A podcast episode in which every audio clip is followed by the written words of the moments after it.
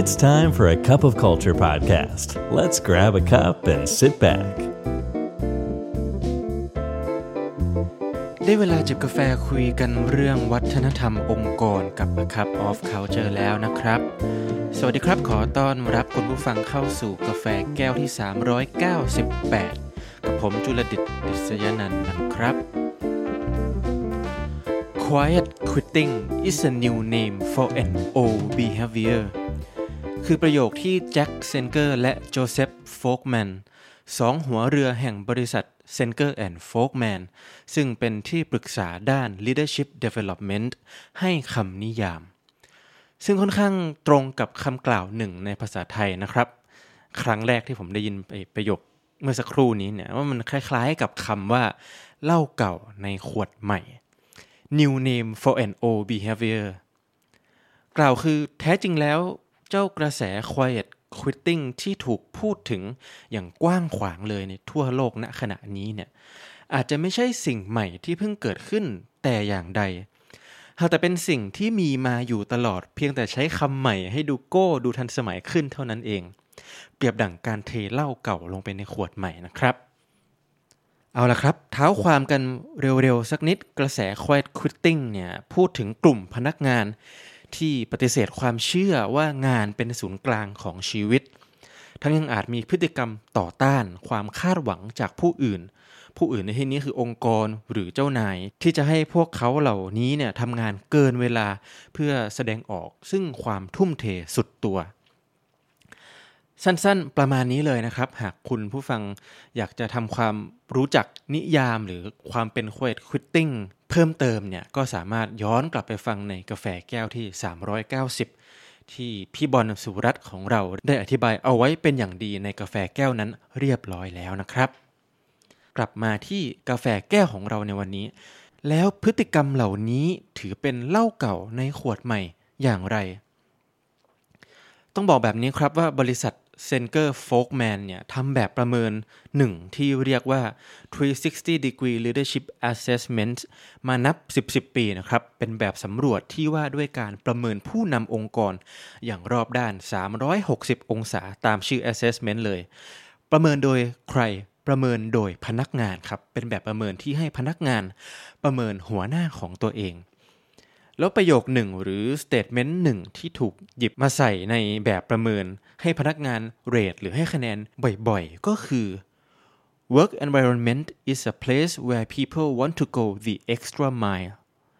แปลเป็นไทยว่าสภาพแวดล้อมในการทำงานทำให้รู้สึกอยากทำงานเกินขอบเขตความรับผิดชอบ จากนั้นก็เรทหนึ่งคือน้อยที่สุดไปจนถึง 5 คือถูกที่สุดก็ว่ากันไปนะครับ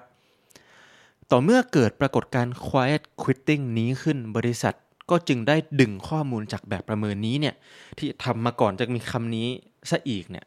ออกมาดึงออกมาพิจารณาอย่างถี่ถ้วน เพื่อพยายามตอบคำถามสำคัญ ว่าอะไรคือความแตกต่างที่ทำให้พนักงานกลุ่มหนึ่ง มองงานเป็นสิ่งที่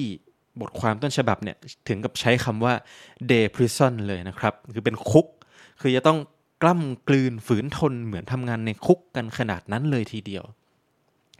กับพนักงานอีกกลุ่มหนึ่งที่มองงาน เป็นสิ่งที่ให้คุณค่าแล้วก็ทำให้ชีวิตมีความหมาย ข้อมูลที่ดึงมาเนี่ยได้บ่งชี้ให้เห็นประเด็นสำคัญ ว่า quiet quitting นั้นเนี่ยไม่ได้เกี่ยวอะไรเท่าไหร่กับความสมัครใจของพนักงานที่จะทำงานหนักขึ้นแต่ขึ้นอยู่กับความสามารถของหัวหน้าหรือผู้จัดการในแผนกต่างหาก ในการที่จะสร้างความสัมพันธ์กับพนักงานของตัวเอง อาจจะฟังดูงงๆนะครับ กล่าวคือการเข้าสู่ภาวะ quiet quitting ของพนักงาน เป็นผลมาจากความสัมพันธ์กับหัวหน้า ความสัมพันธ์ที่เป็นเหตุ มากกว่าที่หลายต่อหลายคนอาจจะเข้าใจว่ามันเป็นกระแสหนึ่ง ที่พนักงานเนี่ยเต็มใจเลือกทางนี้ด้วยตัวเอง เหมือนกับการเลือกว่า มื้อกลางวันนี้อยากจะกินอะไรระหว่างข้าวมันไก่ หรือผัดกระเพราคือไม่ใช่เทรนด์ที่คนอยากจะทำแต่เป็น suffer บางอย่างที่ผลักดันคนต่างหากให้เข้าสู่ภาวะ quiet quitting ซึ่งในในที่นี้ที่เรากำลังจะพูดกันต่อไปนี้เนี่ยข้อมูลจากบทวิจัยเชื่อว่าเป็นผลมาจากความสัมพันธ์ ระหว่างลูกน้องและเจ้านายทำไมข้อมูลจึงสรุปออกมาเช่นนี้ บริษัทเนี่ยเลือกดึงข้อมูลตั้งแต่ปี 2020 เป็นต้นมานะครับ ซึ่งเป็นผลจากแบบประเมินผู้นำจำนวน 2,800 กับอีกหนึ่งคน ที่ถูกประเมินจากพนักงานใต้บังคับบัญชาโดยตรง ที่เรียกว่า direct report จำนวน 13,048 คน หรือโดยเฉลี่ยผู้จัดการ 1 คนเนี่ยถูกประเมินโดยพนักงาน 5 คน แล้วบริษัทเนี่ยเลือกหยิบ 2 ชุดข้อมูล 2 statement ในแบบประเมินมาประกอบเข้าด้วยกัน ชุดข้อมูลแรกหรือ statement แรก พนักงานให้คะแนนความสามารถของผู้จัดการในหัวข้อ ability to balance getting results with a concern for others' need แปลเป็นไทยได้ว่าผู้จัดการมีความสามารถในการสร้างสมดุล สมดุลระหว่างการมุ่งบรรลุผลลัพธ์ของงาน กับการเข้าใจความต้องการของพนักงาน และชุดข้อมูลที่ 2 statement ที่ 2 พนักงานให้คะแนนในหัวข้อ work environment is a place where people want to go the extra mile แปลเป็นไทยว่าสภาพแวดล้อมในการทำงาน ช่วยให้รู้สึกยินดีทำเกินขอบเขตความรับผิดชอบบ้าง ตามที่ได้เกริ่นมาในช่วงแรกนะครับ และเมื่อนำผลคะแนนเฉลี่ยของทั้งสองชุดข้อมูลมาเปรียบเทียบกัน ก็ทำให้พบความสัมพันธ์ที่สอดคล้องกันไปด้วยกันของตัวเลขที่น่าสนใจเป็นอย่างมากครับ คือพนักงานที่ให้คะแนนความสามารถของผู้จัดการในการสร้างสมดุลระหว่าง การมุ่งบรรลุผลลัพธ์ของงานกับการเข้าใจความต้องการของพนักงานเนี่ยถ้าให้คะแนนน้อย ก็จะให้คะแนนสภาพแวดล้อมในการทำงาน ที่ทำให้พวกเขารู้สึกอยากทำเกินขอบเขต น้อยเช่นเดียวกัน แล้วก็ในทางตรงกันข้ามคือ หากข้อแรกให้คะแนนผู้จัดการมาก ข้อที่ 2 ก็จะมีคะแนนมากตาม เพื่อให้เห็นภาพมากยิ่งขึ้น ผมขอลงไปในระดับตัวเลขเปอร์เซ็นต์เลยนะครับ คือในกลุ่มผู้จัดการที่ได้คะแนนน้อยเนี่ยจะมีพนักงานในสังกัด จัดอยู่ในกลุ่ม quiet quitting ถึง 14%และจัดอยู่ในกลุ่มที่พร้อมจะทำงานเกินขอบเขตความรับผิดชอบ รียกว่า go extra mile เนี่ยเพียง 20%ในขณะที่กลุ่มผู้จัดการซึ่งได้คะแนนมากนั้นเนี่ยจะมีพนักงานในสังกัดถูกจัดอยู่ในกลุ่ม quiet quitting เพียง 3%และ willing to go extra mile สูงถึง 62%ครับหมายความว่าหากทีมของคุณผู้ฟังเนี่ยประกอบไปด้วยลูกน้อง 5 คน แล้วเราได้คะแนนประเมินจากพวกเขาสูง คุณผู้ฟังก็จะมีลูกทีมที่มองว่างานคือสิ่งที่มอบคุณค่าและความหมายแก่ชีวิต ทั้งยัง willing to go extra mile เนี่ยถึง 3 คน โดยอาจไม่มี quiet quitter อยู่ในทีมเลยแม้แต่คนเดียว แต่หากคุณผู้ฟังได้คะแนนประเมินต่ำก็จะมีลูกทีมที่เข้าสู่ภาวะ quiet quitting อย่างน้อย 1 คนในทีม และคนที่พร้อมที่จะ go extra mile เนี่ยอีกประมาณ 1 คนท่วนด้วยกันนะครับ สถิติและตัวเลขต่างๆ ที่หยิบยกมาเนี่ยแสดงให้เห็นว่าในองค์กรเนี่ยจะมีพนักงานจำนวนหนึ่งที่เมื่อทำงานไปถึงจุดหนึ่ง จะพบกับหัวหน้าที่ผลักดันพวกเขาเข้าสู่ภาวะ quiet quitting อย่างช่วยไม่ได้ ซึ่งก็มาจากหลายสาเหตุ เช่น พวกเขาทำดีแต่ไม่มีใครเห็นหรือให้คุณค่า ภาษาอังกฤษเรียกว่าถูก undervalued หรือ underappreciated ซึ่งอาจเป็นไปได้อีกว่ามาจากการที่หัวหน้าเนี่ย ชอบเลือกที่รักมักที่ชังคือ bias หรืออาจจะแสดงพฤติกรรมที่ไม่เหมาะสมไม่น่าเอาแบบอย่างออกมา จึงอาจกล่าวได้ว่าภาพพฤติกรรมตรงหน้าของพนักงานที่เราเห็น ที่เรารู้สึกว่าเขาเป็น quiet quitter อันที่จริงอาจเป็นภาพสะท้อนพฤติกรรมของหัวหน้าต่างหาก ในขณะเดียวกันพนักงานอีกจำนวนมากนะครับ เมื่อทำงานถึงจุดหนึ่ง ก็จะมีโอกาสได้ทำงานกับนายที่สร้างแรงบันดาลใจให้กับพวกเขา ทำให้พวกเขาพร้อมจะทำทุกอย่างเกิดหน้าที่บ้าง เล็กๆ น้อยๆ เพื่อสร้างความสำเร็จร่วมกัน ทีนี้แล้วจะทำอย่างไรหากพบว่ามี quiet quitter อยู่ในทีม สมมุติเราเชื่อแน่ว่ามีน้องบางคนทำงานเพียงเพื่อให้รอดไปวันๆทำตาม minimum requirement คำถามแรกที่เราต้องถามตัวเองก่อนคือ นี่เป็นปัญหาจากตัวปัจเจกบุคคลคือน้องคนนั้นไม่ได้จริง ๆ ไม่ไหวจริง ๆ หรือปัญหามาจากตัวเรา ภาวะและทักษะผู้นำของเรา หากเราตอบว่าเรามั่นใจว่าเราเป็นหัวหน้าที่ดี และ quiet quitter มีอยู่เพียงคนเดียวเท่านั้นจากทั้งทีมที่มีกัน 5 คน 10 คนก็แล้วแต่เนี่ยก็พอจะอนุมานได้ในเบื้องต้นว่าปัญหาอาจไม่ได้อยู่ที่ตัวเราจริง ๆ นะครับ เพราะสถิติและตัวเลขข้างต้นที่อธิบายไปจากการประเมินหัวหน้าเกือบ 3,000 คนเนี่ยก็ยังบอกเลยว่าแม้กระทั่งในกลุ่มที่ได้คะแนนประเมินสูงมากๆ จากพนักงานในสังกัด ก็ยังมี quiet quitter อยู่ดี ประมาณ 3-4%ของทีมโดยเฉลี่ยนะครับ ทีนี้แต่หากเราไม่มั่นใจว่าวันนี้ เราเป็นหัวหน้าที่ดีพอแล้วหรือยัง หรือเราเป็นต้นเหตุที่ผลักน้องๆในทีมไปสู่ภาวะ quiet quitting หรือไม่ เราจะทำอย่างไร ผมมีคำตอบครับคำตอบคือ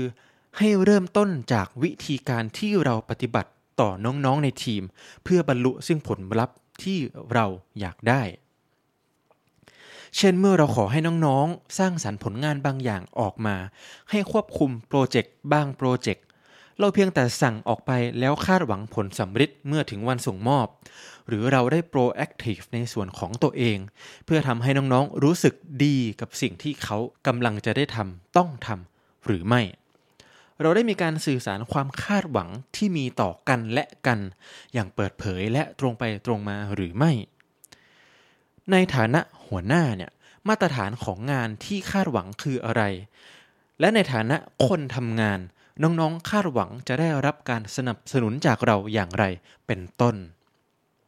วิถีปฏิบัติต่อผู้อื่น เช่นตัวอย่างข้างต้นนี้เองจะช่วยนำไปสู่ปัจจัยที่สำคัญที่สุด ที่จะสร้างความสัมพันธ์ภายในทีมให้แน่นแฟ้นนั่นคือ ความไว้เนื้อเชื่อใจ หรือ trust คำนี้เองครับคุณผู้ฟัง trust คือแก่นแท้ของสิ่งที่เราพูดกันในกาแฟแก้วนี้วันนี้ และคลายปมทั้งหมดว่าทำไม quiet quitting จึงเป็นเพียงเหล้าเก่าในขวดใหม่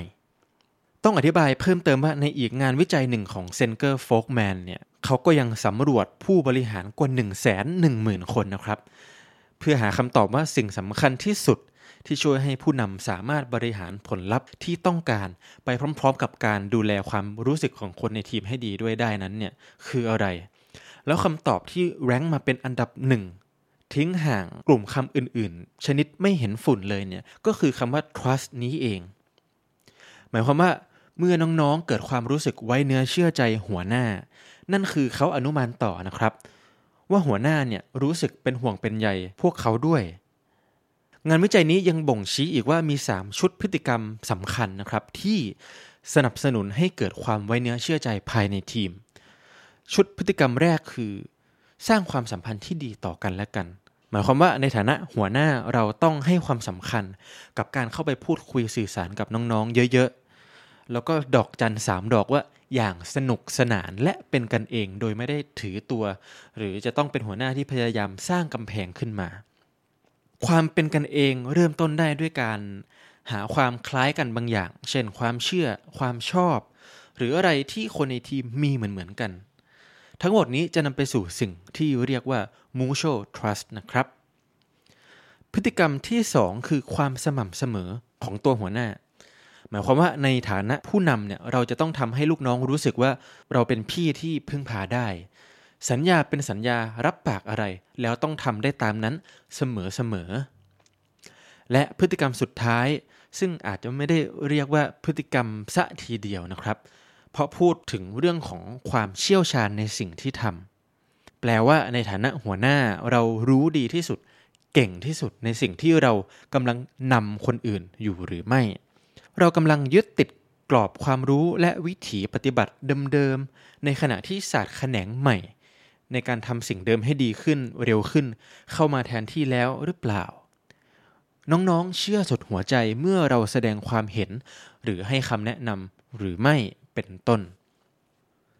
และเมื่อเราเป็นผู้นำที่น้องๆเชื่อมั่นสุดหัวใจแล้วเนี่ย โอกาสที่พวกเขาจะกลายเป็น quiet quitter ภายใต้การดูแลของเรา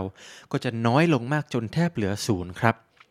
สำคัญที่สุดคือการเป็นหัวหน้าคนในวันนี้จะต้องตระหนักแล้วว่า วิธีการมุ่งสู่ผลลัพธ์ที่เคยได้ผลในอดีต อาจไม่สามารถนำมาใช้ได้อีกต่อไปในวันนี้ในปัจจุบันนี้ ในวันที่คนรุ่นใหม่ให้ความสำคัญกับสภาพแวดล้อมการทำงานอย่างมีส่วนร่วม และให้ความรู้สึกปลอดภัยทั้งยังโอบล้อมไปด้วยพลังงานเชิงบวก มันง่ายมากนะครับที่จะนิยามปรากฏการณ์ quiet quitting ว่าเป็นเพราะความขี้เกียจแล้วก็ไร้ซึ่งความทะเยอทะยานในชีวิตของคนกลุ่มหนึ่ง แต่หากลองคิดดูให้ดีแล้วเนี่ย อย่างน้อยๆ กาแฟแก้วนี้ก็ทำให้เรา อาจจะต้องกลับมามองดูปัจจัยระดับฐานราก ที่ซ่อนเร้น แล้วก็ทำให้เราตระหนักว่าคนเหล่านี้ ไม่ว่าจะรุ่นเก่า รุ่นกลางรุ่นใหม่เนี่ยแท้จริงแล้วอาจไม่ได้ตะขิดตะขวงใจที่จะทุ่มเททั้งพละกำลัง ความคิดสร้างสรรค์ เวลาและความกระตือรือร้นให้กับองค์กรหรือหัวหน้าเลย แต่คำถามสำคัญอยู่เพียงว่า เราในฐานะผู้นำทำให้พวกเขารู้สึกว่าเรา คู่ควรจะได้รับสิ่งเหล่านั้นหรือเปล่าก็เท่านั้นเอง และทั้งหมดนี้ก็คือเรื่องราวของ quiet quitting ปรากฏการกระแสใหม่ ที่เอาเข้าจริง ๆ ดันว่าด้วยเรื่องศิลปะการเป็นผู้นำอย่างไร ที่ผู้ตามจะเคารพรัก และพร้อมจะเชื่อมั่นเพื่อร่วมหัวจมท้ายไปกับเรา ซึ่ง มันมี how to สอนกันมาเนิ่นนานทุกยุคทุกสมัยครับ ดั่งเหล้าเก่าในขวดใหม่ พร้อมฉลากขวดที่ตั้งชื่อให้ดูหวือหวาชวนให้ทุกคนหันมาสนใจก็เท่านั้นเอง วันนี้กาแฟหมดแก้วแล้วครับ คุณผู้ฟังอย่าลืมนะครับ ไม่ว่าเราจะตั้งใจหรือไม่ก็ตาม วัฒนธรรมองค์กรก็จะเกิดขึ้นอยู่ดีทำไมเราไม่มาออกแบบและสร้างวัฒนธรรมองค์กรที่เราอยากเห็นกันล่ะครับ ขอบคุณครับ And that's today's Cup of Culture. See you again next time.